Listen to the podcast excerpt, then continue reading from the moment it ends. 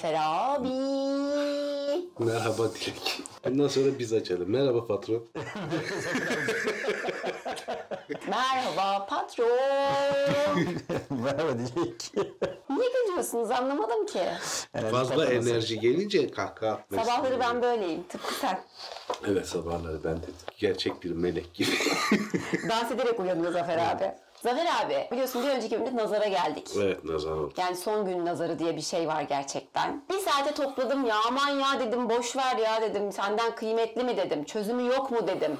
Cemre dedi ki var ya dedi verdi gazı verdi gazı bana. Gayet de güzel olmuş. Beğendin mi? Valla beğendim. Güzel olmuş. Zaten arkadaşların çoğu Zafer abi alınmasın ama zaten yüzünü izlemiyorduk. Uyurken açtığımız için yazmışlar. Bunu da öğrenmiş olduk. Evet. Kimse demedi ki Zafer abimin nur yüzü. Vallahi kimse beni sallamıyor. tamam o zaman. Yüzüklerin Efendi serimize devam ediyoruz. Bölümümüzün ismi Lorien'e veda. Veda.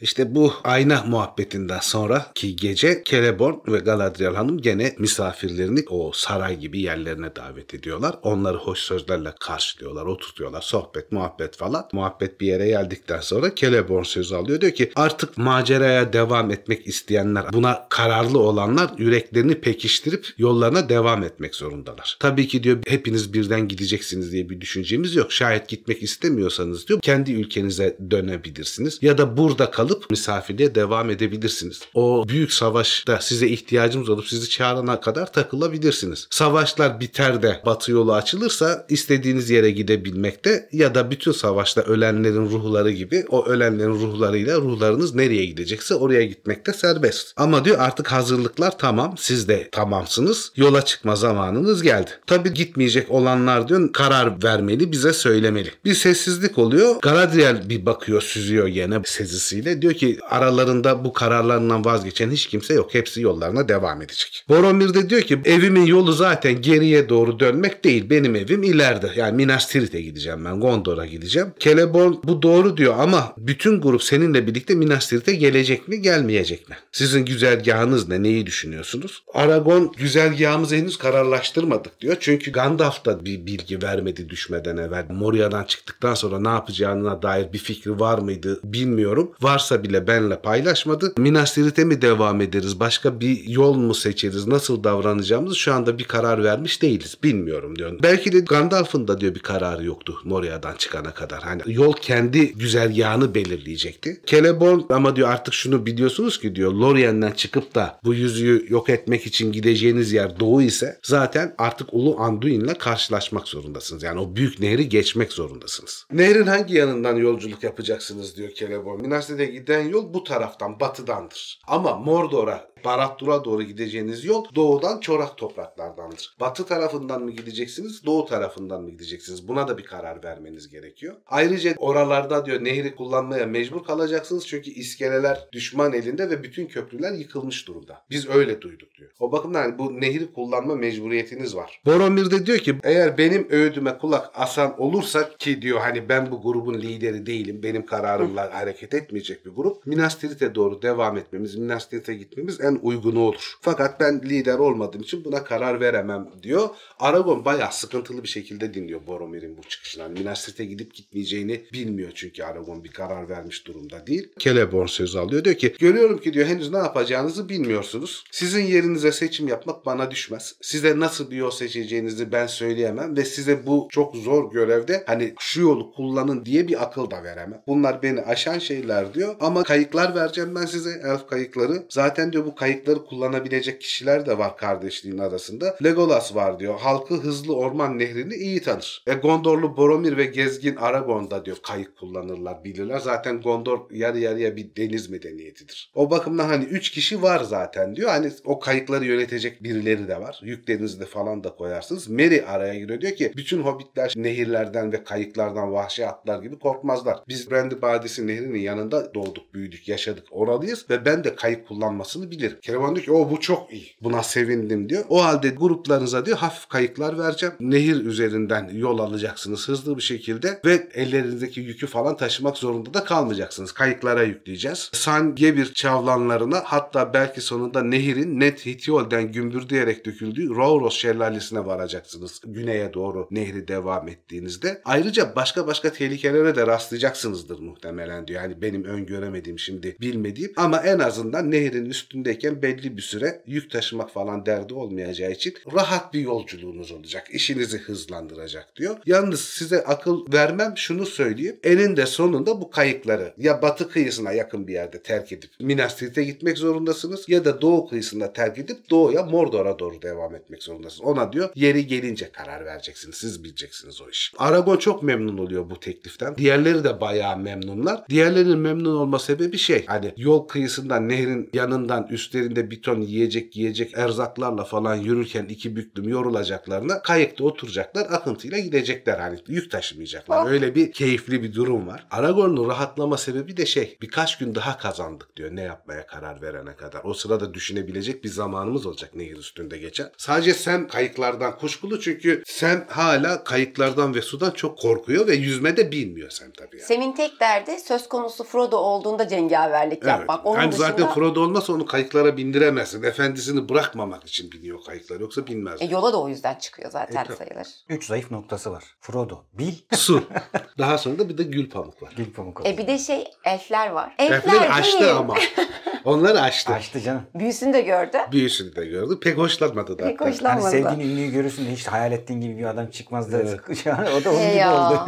Biri görünce açtı onu. Keleban diyor ki tamam diyor bir karara varıldı. Her şey diyor hazırlanacak sizin adınıza. Size elf yardımcılar göndereceğim. Yarın öğleye kadar da kayıklarınız, yükleriniz bilmem neleriniz hazır olacak. O zamana kadar diyor gidin dinlenin. Galadriel böyle bakıyor herkes bir tedirgin falan. Bu gece diyor Lorient'de geçireceğiniz son gece rahatça dinlenin. Bu huzurlu barış ortamının keyfini çıkartın. Ayrıca diyor ikirciliğe de düşmeyin. Belki de diyor sizlerin hangi yolları tercih edeceğini siz bilmeseniz bile aslında yazılmıştır. Nereye gideceğiniz şimdiden bellidir kader bağlamında. Bu konuyu da konuşmayın, dinlenin diyor. Yalnız bunlar çadırlarına çekilince bu sefer Legolas diğer elflerin yanına gidip muhabbete de gitmiyor. Dedikoduya. Sonra Dedikoduya da gitmiyor. Onlarla beraber geliyor. Bayağı uzunca bir süre uyumadan evvel ne yapacağız, ne edeceğiz falan diye konuşuyorlar. Ne yapmak gerektiğini, yüzük ile ilgili amaçlarını en iyi nasıl gerçekleştireceklerini falan tartışıyorlar uzunca bir süre. Ama yani kim ne derse desin bir ortak karar çıkmıyor. Bir sonuca varamıyorlar. Çoğunun aklındaki buradan Minas Tirith'e gidelim. Hiç olmazsa belli bir süre bir korunaklı yerde duralım, dinlenelim. Ondan sonra da grup liderinin peşinden gerekirse Osgiliath üzerinden falan Mordor'a doğru geçelim. Aslında sonuç olarak kararlarından vazgeçmiş değiller Minas Tirith'e giderek ama ilk başta hani uzun bir yolculuktan sonra bir de Minas Tirith'te dinlenirsek iyi olur diye düşünüyorlar. Boromir zaten Minas Tirith'e gideceğini söylüyor. Aragorn bayağı sessiz kalıyor, düşünceli kalıyor Aragorn. Çünkü Aragorn ikirciliğe düşmüş durumda. Aslında grubun başında Gandalf varken Aragorn o Boromir'le Faramir'in rüyalarındaki krallık meselesi falan da olunca diyor ki kendi içinden benim zamanım geldi. Benim diyor artık Minas Tirith'e gitmem lazım ve krallık olduğumu belirtmem lazım. Artık görev zamanı. Hani bunu reddedemeyeceğim bir noktaya geldi. Gandalf hobbitlerle beraber gider ben Minas Tirith savunmasına giderim diye düşünüyor. Ama Gandalf öldüğü için yüzük taşıyıcısının sorumluluğu benim üstüme kaldı. Artık ben kafama göre Minas Tirith'e gidemem. Frodo nereye gitmek istiyorsa ben onun peşinden gitmek zorundayım. Çünkü yüzüğü ve yüzük taşıyıcısını bırakamam. Benim görev tanımım değişti diyor. Boromir şey yapıyor. Ben diyor tek başıma bile olsa Minas Tirith'e gideceğim. ya Boromir bir İnan. dur.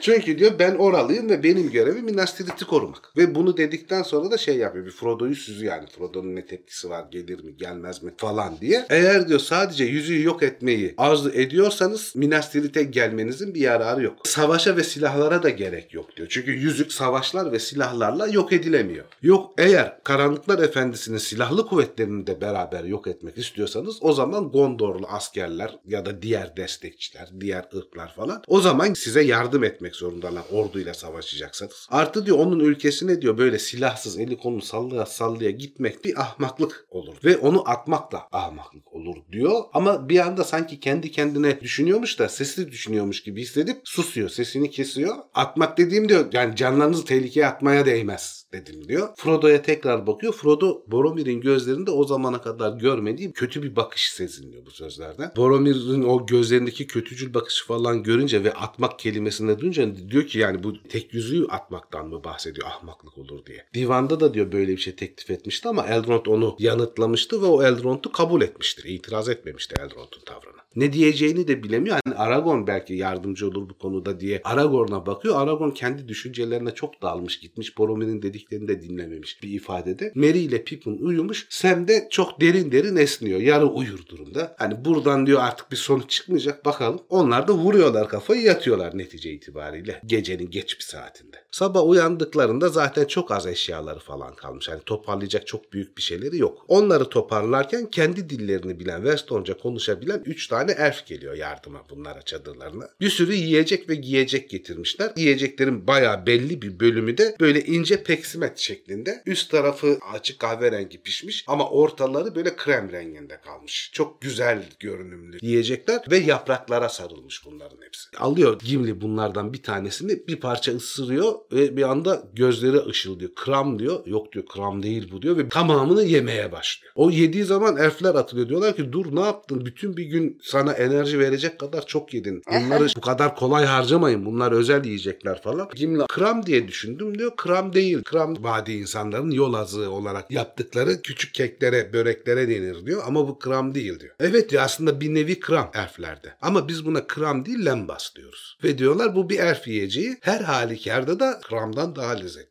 Gimli diyor ki evet krama göre çok lezzetli. Hatta o kadar lezzetli ki benim tanıdığım en büyük fırıncılar olan diyor koca oğlanlar bile yani Beorn ve halkı onların beyaz ekmeklerinden bile lezzetli. Yani inanılmaz lezzetli bir şey bu. Ve diyor elfler bunlar bizim size getirdiğimiz gibi yapraklara sarılı bir şekilde kaldığı sürece çok uzun süre tadları da değişmez. Zaten çok uzun bir süre verecekleri enerji miktarı da değişmiyor. Siz diğer bütün yiyecekler bittiği zaman bundan yiyin. Çünkü bunun bir parçası koca koca diyor Gondorlu uzun boylu devasa savaşçı insanlara bile diyor bir günlük güç verir ayakta kalması için. Çok değerli yiyeceklerdir bunlar diyor. Bayağı detaylarını anlatmıştık. Mısır unundan yapılıyor. Bunlar Yavanlı'nın özel kızları tarafından yapılıyor. Orta dünyada lembas yapmasını bilen ilk kişi Galadriel. Galadriel Arwen'e öğretiyor falan. Yani çok da lembas yapmasını bilen kimse yok orta dünyada. Bunu da Galadriel yapmış elleriyle demek ki. Neydi? Yavanil dil mi? Yavanildi. Yavanildi kızları yapıyor onları. Ve kendi ellerinizle de evde imkanlarınızla elembas yapmak isterseniz İstiyorsanız kanalımızda lembas. tarif videosu var Evet. ya. Legendarium Türkiye hiçbir hizmetten kaçınmıyor.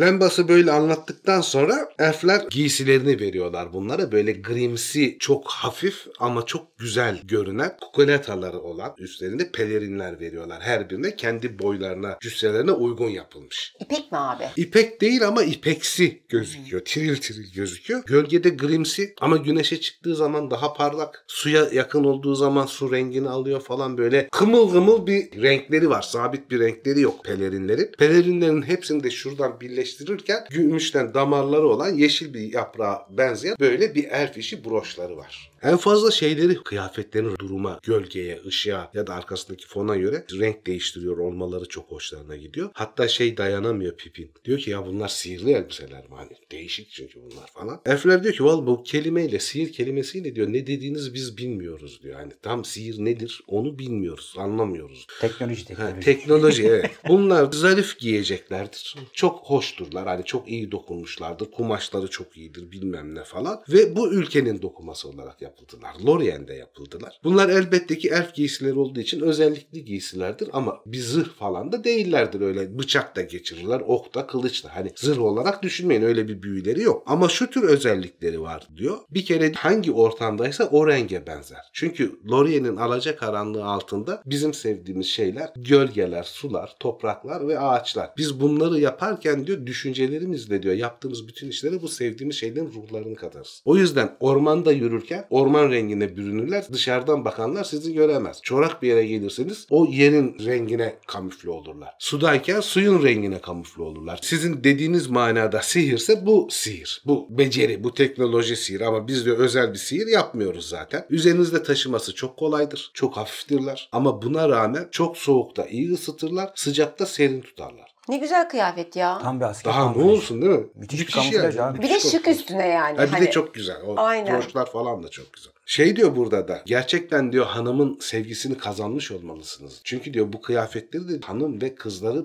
dokudular size göre. Yani Galadriel de bu dokumaya yardımcı olmuş kendi nedimeleriyle beraber. Ve biz şeyiz hani kapalı bir halkız. Bizim halkımızdan başka kimseye kendi kıyafetlerimizi falan verdiğimiz görülmemiştir. Size kendi kıyafetlerinden sunuyor hanımla bey. Çok seviliyor olmanız lazım. Sabah kahvaltılarını yapıyorlar bu kıyafetleri falan aldıktan sonra. Grup o hemen yanlarında bir çeşme olduğundan bahsetmiştik kamp yaptıkları yerin yanlarında. Çeşmenin orada çimenliğin oraya çıkıyorlar. Gideceklerini biliyorlar falan ama içlerinde de bir ağırlık var. Çünkü Lorien ormanı o kadar güzel ki insan kopmak istemiyor bir şekilde. İçlerine bir hüzün doluyor ve o sırada Haldir yürüyerek bunlara doğru gelmeye Nasıl geliyor? başlıyor. Haldır haldır mı? Haldir.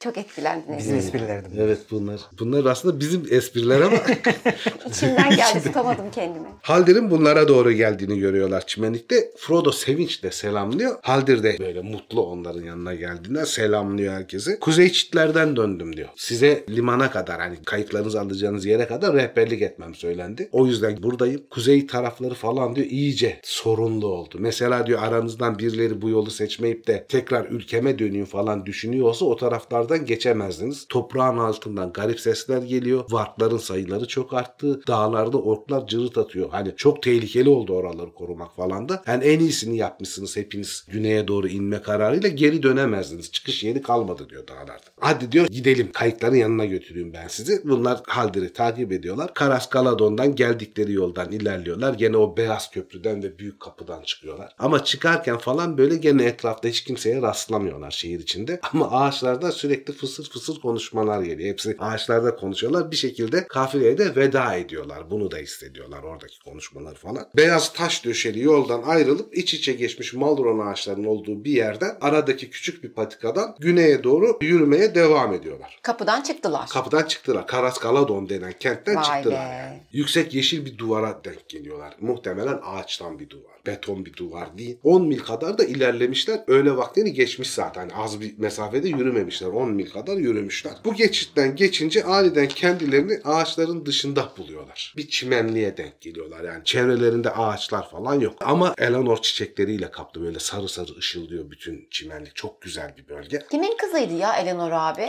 Semin. Semin. Heh senin kızı. Sem'in kızı Arwen'in de Nedimesi oluyor. Daha Tamam. sonra büyüyünce. Ama buraya geldiklerinde şeyi fark ediyorlar ki Lorien Ormanı'nın sınırını geçtikten sonra Malron ağaçları yetişmiyor. Yok çimenlik falan var. Başka ağaç var ama Malron ağaçları artık o bölgede yok. Malron ağacı görmüyorlar. Çimenlik gittikçe daralıyor, daralıyor ve sağ tarafında Gümüşdamarı Nehri, sol tarafında Anduin Nehri olan böyle ortada bir kara parçası var. Bir dil gibi uzanıyor. O dilin orada da iskeleler ve mavnalar, kayıklar falan görüyorlar. Orada küçük bir elf yapımı iskele yapmışlar. Kimisi parlak renklerde boyanmış, kimisi gri, kimisi krem rengi ama büyük bir çoğunluğu beyaz gemiler, mavnalar falan var iskelede de. Ondan sonra bunlar kendi kayıkların yanına geliyorlar. Büyük kayıklar değil bunlar. Küçük kayıklar. Bembeyaz renkteler. O kayığa bir çıkıyorlar ilk başta hepsi hani dengesine mengesine bakıyorlar. O sırada da bunlara yardımcı olan elfler her kayığa birer kangal ip koyuyorlar. İpler böyle o merdivendeki ipler gibiler yani merdiven yaptıkları ipler gibiler. Grimsi, saten gibi ipeksi dokuları falan ipler. Sam duramıyor diyor ki bunlar nedir diyor Sam. Hani ipi görünce seviniyor hep ipi aradığı için. İp elbette diyor elfler hani bu kadar tehlikeli bir yolculuğa çıkarken uzun bir yolculuğa çıkarken diyor ipsiz çıkılır mı? Bu ipleri size yardımcı olsun diye koyuyoruz. Her kayığa da yerleştiriyoruz. Hepinizde olsun ayrı ayrı. ip. Sam diyor ki bilmez miyim ya? Bak Yanıma almadan geldim zaten diyor. Bütün yol boyunca bunun pişmanlığını çektim. Bir benim kablolar bir Semin ipleri. Evet senin kablo, senin kablolar, senin ipleri. Şey diyor mesele o değil diyor. Fakat bunların nasıl yapıldıklarını merak ettiğim de. Çünkü ben de diyor amcam Nob'un yanında ya da dayısıydı. Onunla beraber ip yapmıştık diyor şair. Hani ip üretiminden haberim var. Bu ipleri nasıl yapıldığını falan görmek isterdim diyor. Yani çok güzel iplere benziyorlar. E hat diyor artık çok geçti yani ayrılıyorsunuz. Ama sizin böyle bir yeteneğiniz, bilginiz, ilginiz olduğunu bilseydik size diyor bu ip yapma sanatı konusunda yardımcı olurduk. Bilginizi geliştirirdik. Bu ipler Hitline liflerinden yapılır diyor. Hitline lifleri ne? Arkadaşlara ekstra bonus bilgi verelim. bilmiyorum şu an. Hitline lifleri Maldron ağaçlarının iç kabuklarından çıkan lifler. Maldron ağacı iç kabuklarının lifleri. Seyahat ipi ya da ne bileyim macera ipi manasına gelen ya da ikinci bir seçenek Sinderince'de Hit Hagidir var ya puslu dağlar. Sis ipleri, puslu ipler manasına gelen bir isim. Hitline'de çok önemli bir şey. Hatta muhtemelen üstlerindeki o pelerinler falan da Hitler'in ana maddesinden yapılmış. Yani malron ağacının iç kabuğundan çıkan liflerle yapılmış. Arkadaşlar burası önemli. Bir dahaki yarışmada çıkabilir bu soru. Burayı not etsin. Burayı not edin. İzleyenler şu an artı bir point. Artı bir point evet. Eğer diyor bir gün tekrar Lorient'e yolunuz düşerse elfler Sem'e size diyor seve seve bu sanatı öğretmeye çalışırız, öğretiriz. Yok bir daha yolunuz buralara düşmezse artık elinizdeki iplerle idare edeceksiniz. Elinizde bunlar kalmış olacak. Halde diyor ki hadi diyor artık her şey hazır gitmemiz lazım. Kayıklara binin, dikkatli olun. İlk başta bir ufak hani deneyin. Elfler de kayıklar hakkında nasihat ediyor. Diyor ki bu sözlerimize kulak verin. Bu kayıklar çok hafif yapılmıştır. Ne kadar yüklerseniz yükleyin batmazlar. Ama bunun yanında kontrol edilmesi çok kolay olduğu için kendi başlarına da yönlerini değiştirebilirler. Hani çok rahat manevra yaparlar. Çok hızlı hareket ederler. O yüzden bir tecrübe etmeniz gerekiyor. Aragon da bu nasihat üstüne diyor ki bir binin şurada. Tur çıkmadan bir turlayalım ki hani nasıl kontrol ediyoruz mu edemiyoruz mu falan diye. Çok mantıklı. Kayıklara şu şekilde biniyorlar. Aragorn, Frodo, Sam bir kayığa biniyor. Boromir, Merry, Pippin bir kayığa biniyor. İki tane kadim dost Legolas ve Gimli de diğer kayığa biniyor. Bunlar iki kişi bindikleri için en büyük yükü de bunların kayığa yüklüyorlar. Çıkıyorlar hafif bir dolanıyorlar. Kayıkları da dalgaya karşı falan gideceklerinde götürecek olan çok uzun olmayan kısa saplı yaprak biçiminde uçları olan küreklerle hareket ettiriyorlar. Kayıklar jilet gibi yani. Fiu, gidiyor öyle çok Oh. güzel kayıklar. Filmdeki tasarım güzel. Evet güzel. Güzeldi. Bembeyazlar zaten gene filmde olduğu gibi. Hakikaten o küreklerin de Evet evet de aynı aynıydı aynıydı. Şey de çok uygundur mesela o broşlar da Broşlar, yaprak şeklinde pelerin. gümüş dallar olan yeşil yaprak şeklinde. Hani o da filmde uygulanmış. O dilin orada bir tur attıktan sonra tamam diyorlar hani kontrol edebiliyoruz. Açılmaya başlıyorlar. Dilin ucundan dönüyorlar güneye doğru giderken böyle karşıdan dev bir kuyunun üstlerine geldiğini görüyorlar. Kocaman bir. Gitgide kuğu bunlara yaklaşıyor. Bunlar şaşırıyorlar. Bembeyaz bir kuğu geliyor. Eğri boynu altındaki ah göğsünün her iki yanında sular dalgalanıyor diyor. Kanatları hafif yarı açık böyle. O iki taraftan suları yararak geliyor kuğu. Gözleri sarı taşlara kakılmış kara kehribarlar gibi parlıyor. Yaklaştıkça bunun bir elf maharetiyle yapılmış kuğu şeklinde bir gemi olduğunu anlıyorlar tabii. Kuğu olmadığını anlıyorlar. İki elf tarafından kürek çekilerek götürülüyor. Düşün o kadar hafif bir gemi. Gemi olmasına rağmen. Geminin tam ortasında bir sandalyede ya da bir tahta. Sandalye demeyelim tahta oturuyordur. Celeborn oturuyor. Arkasında da Galadriel hanım var. Başında sarı Eleanor çiçeklerinden yapılmış bir taç. Elinde lir şarkı söyleyerek bunlara doğru geliyor. Saniye giriş bu işte.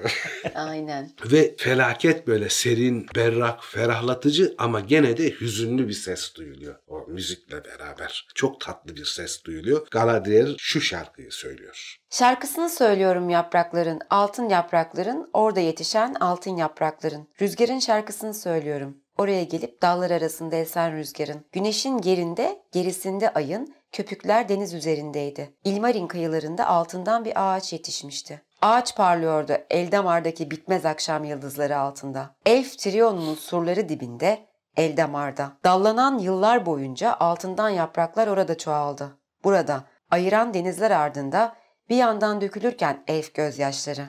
Ah Lorien, çıplak ve yapraksız gün. Kış geliyor. Yapraklar akıntıya dökülüyor, nehir uzağa akıyor. Ah Lorien, çok uzun zamandır yaşadım bu beri kıyısında. Ve altın Eleanor'u sarmaladım solan bir taçla. Lakin gemiler için şarkı söylersem hangi gemi gelir bana şimdi? Hangi gemi geri taşır bu kadar engin bir denizden beni?'' Kuğu gemi iyice yaklaşıyor, yaklaşıyor ve onları selamlıyor Galadriel'le Celeborn ve şey diyor Galadriel, size son bir kez veda etmek istedik diyor yola çıkmadan hemen. Sizleri ülkemizden inayetle yollamak için geldik. Celeborn söze giriyor. Diyor ki bizim konuklarımız olduğunuz halde diyor hiç beraber bir sofrada bulunamadık hani vakitsizlikten falan bir beraber yemek yemedik. Şimdi diyor yola çıkmadan evvel sizi yemeğe davet ediyoruz. Son bir yemek yiyelim beraber oradan yolunuza devam edin. Bir de akarsuların içinde mi?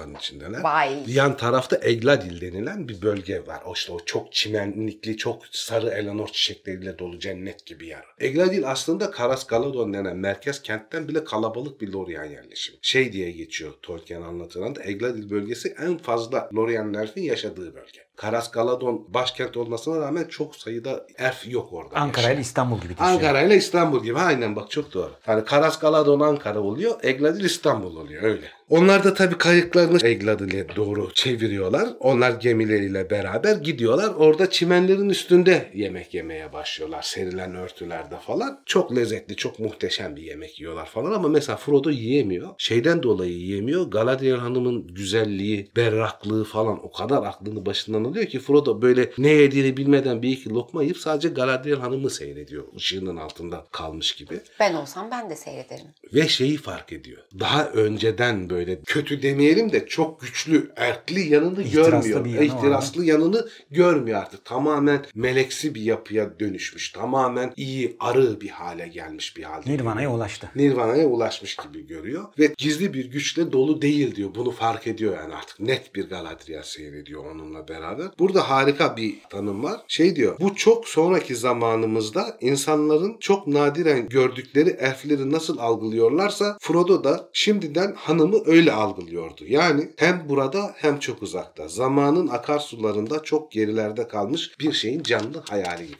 Be burası çok güzel. Çok güzel hikaye bu. Çimenler üzerinde oturup yemek yedikten sonra gene Celeborn söz açıyor. Gene onlara hitaben diyor ki nehirden Anduin'den güneye doğru aşağıya doğru ilerledikçe diyor ağaçların azaldığını göreceksiniz. Ormanlık bölgeler falan bitecek. Hele doğu kısmında çorak alanlar olacak. Ondan sonra nehir birkaç fersah boyunca yüksek avlaklar arasından geçecek. Taşlık bir vadinin arasından geçtikten sonra bizim Tol Borandir, sizlerin ise Kurkaya denilen adaya geleceksiniz. Adanın iki tarafından nehir akmaya devam edecek. Oradan devam ettikten sonra bizim gene Nindaf dediğimiz sizin ıslak çene denilen yere ve orada Rauros çağlayanlarının o tarafa gelmiş olacaksınız. Rauros çağlayanlarının batı tarafı en sığınağı denilen yer. Oradan Minas Tirith'e gidebilirsiniz. Ya da Rohan'a geçebilirsiniz. Rohan ve Minas Tirith yolu o batı tarafında. Ama doğuya gidecek birileri varsa onlar da Emini Mühil ve Ölü Bataklıklar tarafına doğuya çıkmak zorundalar. Doğuya çıkacaksanız zaten orada diyor Mordor'un kötücül rüzgarlarını da hissedersiniz. Doğa da çok kötüleşir. Oralar tehlikeli, kötü tarafın yoğun olduğu yerlerdir. Artık kararı siz vereceksiniz diyor. Boromir ve onunla beraber Minas Tirith'e gideceklerin işte Ulu Nehir'den Rauros çağlayanları geçtikten sonra batı tarafından çıkması lazım. Buna diyor dikkat edin. Yalnız Ent Sağanağı denilen o nehirde diyor çok fazla ilerlememeniz gerekiyor. Çünkü ondan sonra da şey çok coşkunlaşıyor. Nehir kontrol edemezsiniz. Bir an evvel batıdan karaya çıkın. Ve diyor oradan çıktıktan sonra Fangon ormanlarıyla da birleşir. O Ent Sağanağı denilen yer. Zaten şey vardı ya filmlerde hatırlarlar. Ent suyu denilen derede vardı işte. Ent Sağanağı da onun ovası. Fangon ormanı vardır diyor. Çok uzun zamandır biz oralardan doğru düzgün haber almıyoruz. Çok tekin olmayan ormanlar olduğunu söylüyorlar oralar. Hani orada başınıza ne geleceğinin garantisini veremem. Zaten diyor Aragorn ve Boromir gibi gezginler olduğuna göre diyor onlar nasıl bir yol izleyeceklerini, nereye bulaşacaklarını, nereye bulaşmayacaklarını bilirler. Benim akıl vermeme gerek yok. Benim bildiğim Boromir buradan mesela yine Minas Tirith'e getirir. Tabii. Boromir Adanalı, Minas Tirith de Adana olabilir. Olabilir abi. Olabilir. ne diyor abi? Boromir diyor ki öyle gerçekten diyor. Minas Tirith'te de diyor Bak Fangorn hakkında bir şeyler duyduk. ne demiştik? Minas Tirith'te de diyor böyle garip hikayeler falan var ama daha çok koca karı masalları, efsaneler, çocukları korkutmak, hizaya getirmek için uydurulmuş öcül masalları falan gibi geliyor bana diyor. Çok gerçekçi gelmiyor. Ayrıyeten de diyor Rohan üzerinden, işte Et sığınağı üzerinden ya da Fangor'dan fark etmez. Ben Minas Tirith'e gidecek yolu bulurum. Ben zaten kendim diyor zamanında hani Rohan bölgesinden geçerek Ayrık Vadi'ye gittim. Ama diyor kuzeyden güneye komple yararak gitmedim. Doğudan batıya ilerleyerek gittim diyor. 400 fersahlık bir yol olduğunu tahmin ediyorum. Aylar sürdü. Gerçi de aylar sürmesinin nedenlerinden biri de Tarbat'ı diyor Grisel Nehri'nde kaybettim. Atı Tarbat varmış. Onu Grisel Nehri'nde kaybetmiş. O yüzden de hani yürüyerek devam ettiğim için de çok vaktimi aldı o yolculuk diyor. Ama ben oradan yolu bulurum giderim diyor. Yani daha önce de gittim. Çünkü Tekrar ben geri. Çünkü Minas ben Minas Tirith'liyim yani. Celeborn şey diyor o halde diyor başka bir şey söylemeye lüzum kalmadı. Ne yapacağınızı biliyorsunuz. Lakin Irak yıllardan bugüne gelen bilgileri küçümsemeyiniz. Söylentileri küçümsemeyiniz. Nice diyor ariflerin bilgisi, ulu bilgelerin bilgisi diyor günümüzde koca karı dedikodusu olarak da gelmiş olabilir. Yani sen onlara koca kadı masalı diyorsun ama onlar aslında ariflerin bilgileri de olabilir. Buna da dikkat etsen iyi olur. Çünkü günümüzde onlar yetiştirmiş. O bilgileri aktara aktara onlara gelmiş olabilir. Ya böyle şeyleri çok seviyorum. Katmanlı düşüncenin örneklerini Evet. sürekli veriyor ya. Bizde hep böyle dümdüz Dümdüz. yani. Burada katmanlı düşünceler var ya. Biz inanılmaz sözelci bir pratikle çok düz mantık yani bizim ül- ülke insanı garip hakikaten. Yani çözülebilecek gibi değil yani. Tamam mı? Hayatına bakın tam sözelci kafası yani. Tam sözelci kafası. Ama bir şeyi çözümleyecek ya. Yani biber acıdır, acı biberdir. O zaman biberler acıdır. Ya da acı olan her şey biberdir'e geliyor. Yani orada da çok düz bir şey var böyle. ilerleme var mantıkta da. Ama o acının biberliğine de sen söyleyince ikna olmaz biliyorsun. O biberi bir yiyecek. Kendisi anca öyle. Sonra bu böyle çoğalıyor. Herkes diyor ki acı olan her şey biber. Biberdir. Aynen. Ya bizim ülkenin şeyi kafa değişik hakikaten ya. Galadriel Hanım çimlerin üzerinde ayağa kalkıyor bu muhabbetlerden sonra. Böyle balla karıştırılarak yapılmış özel olan erf içkisinden nedimelerine doldurtuyor bir kadeh. Mirivor mu? Mirivor muhtemelen ama burada Mirivor diye bahsetmiyor. Ama ballı diyor evet. İşte ballı likör, ba- ballı bir içki. Galadriel'in beyinini uzatıyor ilk başta eşine Celeborn'a uzatıyor. Artık diyor ayrılık içkisi içmenin zamanı geldi. Vay be. Dertlendim şu an. Evet sonra Gimli şey yapıyor. Kipriğin kaşına değdi. İçin Galadriel Bey'i ve sıkmayın gönlünüzü. Öğlen vaktini gece izlese de ve daha şimdiden akşamımız erişmekte olsa bile. Hey yavrum. Sonra kupayı birer birer grup üyelerine sunuyor ve her birine iyi yolculuklar diliyor. Hepsi içtikten sonra tekrar çimenlerin üzerine bir oturuyorlar. Böyle bir sessiz bekleyiş oluyor o sırada. Celeborn'a bir sandalye getiriyorlar. O sandalyeye ya da koltuğa oturtuyor. Galadriel Hanım da onun yanında. Sonra tekrar konuşuyor Galadriel. Diyor ki ayrılık ilişkisini içtik. Artık aramızda gölgeler düşecek. Artık birbirimizi görememeye başlayacağız. Lakin gitmeden evvel gemimde Galadriel Bey'i ve hanımını Lord Ronien'den ayrılırken size getirdiği hediyeler var. O hediyeleri de takdim etmek isterim size vermek isterim. Sırayla çağırıyor onları. İlk başta diyor lideriniz Aragorn'a hediyesini vermek isterim diyor. Aragorn'a tam Narsil'e uygun bir şekilde bir kın hediye ediyor. Gümüş, altın işlemeli çiçeklerle falan kaplı inanılmaz güzel bir işçiliği olan, üstünde büyülü ürünleri olan ve Anduril diye yazılmış yani kılıcın kendi seceresi de kazılmış muhteşem bir kın veriyor ve şey diyor bu kın diyor özel bir kın hani sadece güzel değil. Bu kından çekilen kılıç savaş kaybedilse bile ne kırılır ne lekelenir tertemiz kalır. Lakin veda ettiğimiz şu anda benden arzu ettiğiniz başka bir şey var mı Aragon Bey diyor. Çünkü artık diyor belki de birbirimizi çok uzun süre göremeyeceğiz. Belki bu dünyada hiç göremeyeceğiz de ikimizin de çok uzaklara gittiği bir yerlerde çok çok uzaklarda rastlaşacağız sizinle. O bakımdan son bir isteğiniz, dileğiniz var mıdır benden? Size bir iyilik yapabilir miyim? Aragon cevap veriyor. Hanımım diyor benim tüm arzumu zaten siz biliyorsunuz. Ve bu benim tek arzum olan hazineyi yıllardır da siz saklıyorsunuz, siz koruyorsunuz. Yine de isteseniz dahi onu bana siz veremezsiniz. Benim karanlık yollardan geçip sınavımı tamamlamam lazım o hazineye ulaşabilmem için. Başka bir şansım yok. Yani sizden istesem bile alamam zaten o hazineyi. Yine de belki diyor gönlünüzü şu rahatlatır diyor Aragorn'a. Aragorn'a böyle iki ta- kartalın hafif kanatları açılmış şeklinde dışı gümüş gibi görünen içinde böyle yeşil muhteşem bir mücevher olan bir broş veriyor. Bunu diyor ben kızım Celebrindal'a vermiştim. O da diyor kızı Arwen'e verdi. Şayet bir gün Aragon buralardan geçerse bu takıyı Aragon'a vermek üzere bana teslim edildi. O yüzden diyor buradan gitmeden evvel size bu elf taşını Elaser'i vermekle yükümlüyüm ve bundan sonra diyor gerçek krallık adınız olan Elaser ismini kullanabilirsiniz. Buyur. Elendil hanedanının elf taşı bu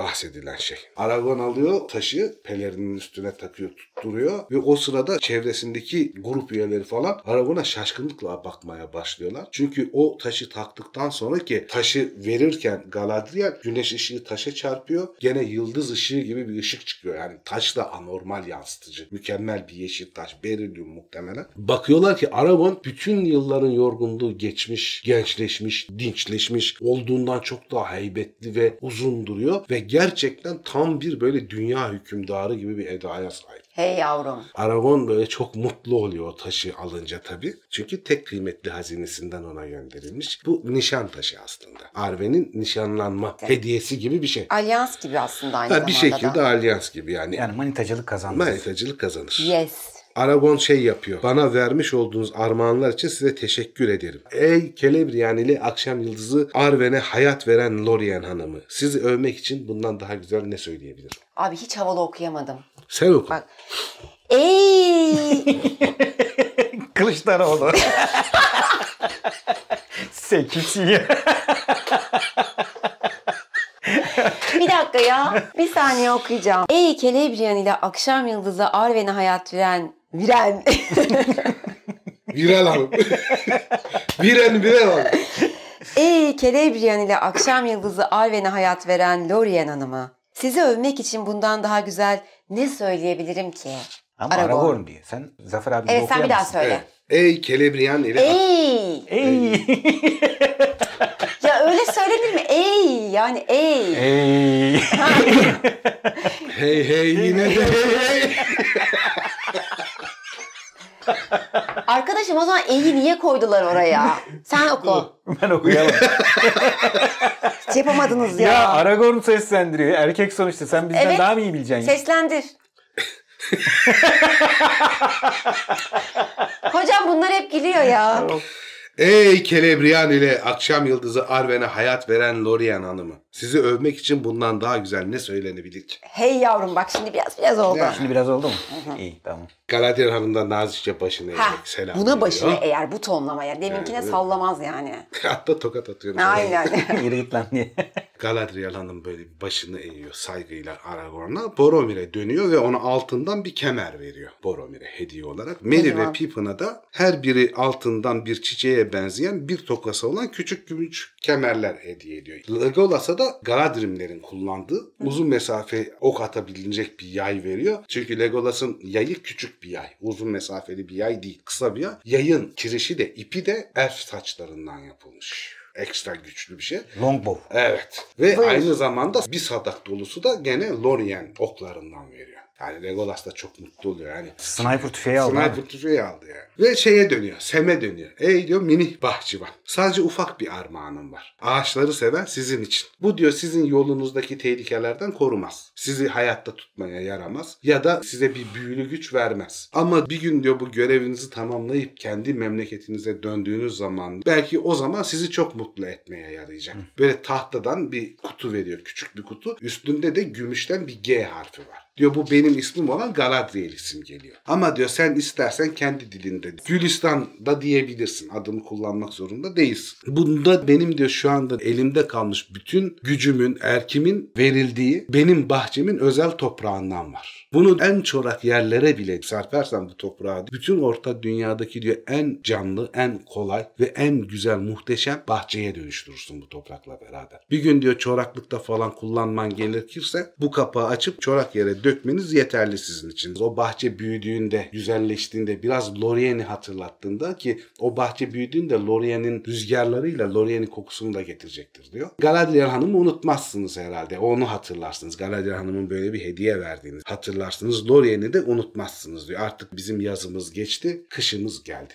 Yani artık yok oluyoruz yavaş yavaş. Sem kulaklarına kadar kızarıyor. Ne diyeceğini bilemiyor. Saygıyla kutuyu alıyor. Eğiliyor falan hani olabildiğince nezaketli bir şeyler diyor ama kimse duymuyor yani. Utancından konuşuyor. Muhtemelen kekeliyor yani. Ya diyor bir cüce efendi Gimli. Bir elften ne ister? Hiçbir şey hanımım diyor Gimli. Hiçbir şey istemem ben. Benim için diyor Galadriel hanımı görmek ve onun latif sözlerini duymuş olmak zaten erişemeyeceğim kadar büyük bir hediyeydi. Galadriel diyor ki duyun ey elfler cücelerin kabalığından bahsederdiniz diyor. Siz diyor hiç bu kadar nezaketli, bu kadar nazik bir cüce gördünüz mü? Gimli diyor özel bir cüce. Kimse de diyor bundan sonra diyor Gimli'ye ve cücelere nezaketsiz diyemez bu sözlerden sonra. Yine de Glowinoğlu Gimli size diyor verebileceğim bir şey vardır. Aranızda diyor sadece size hediye vermeden göndermek benim de diyor hoşuma gitmez. Siz ne istiyorsanız bana rahatça söyleyin hatta bunu emrediyorum diyor. Bir isteğiniz varsa söylemenizi emrediyorum. Gimli mırın kırın ediyor böyle bir kızarıyor bozarıyor. Benim diyor bunu diyor talep etmeme diyor hakkımda yüzümde yok. Bu beni çok rahatsız ediyor. Ama sırf emir verdiğiniz için emrinizi yerine getirebilmek adına demek zorundayım diyor. Yoksa böyle bir şey demezdim. Nasıl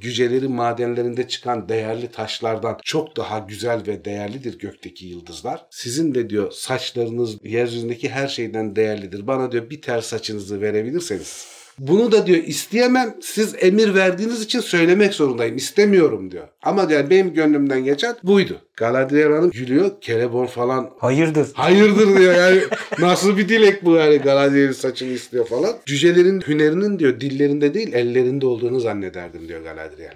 Hayır. Hoşuna gitti. Ama diyor Gimli'nin ellerinden bile hünerli bir dili var. Çünkü diyor şimdiye kadar hiç kimse bu kadar cüretkar ama bir bu kadar da ince bir ricada bulunmadı benden. Ve nasıl reddedebilirim ona konuşmasını ben emrettikten sonra. Lakin söyleyin bana bu tek tel saç telini ne yapacaksınız? Şayet diyor ölmez de ülkeme, madenlerime geri dönersem ona diyor kırılmaz kristalden bir muhafaza yapacağım. İçine koyacağım diyor saç telinizi. Ve ben öldükten sonra çocuklarım, onlar öldükten sonra torunlarım falan hep onu saklayacaklar. Daha Dağ güzel. ile ormanın kardeşliğini hatırlatacak bütün çağlar boyunca diyor o kristalin içinde. Bunu duyunca Galadriel saç örgülerinden tekini açıyor ve bir değil üç tel saçını kopartıyor. Hey yavrum. Ama Gimli'ye ha. veriyor. Feanor üzgün. Feanor Feanor- ağlıyor.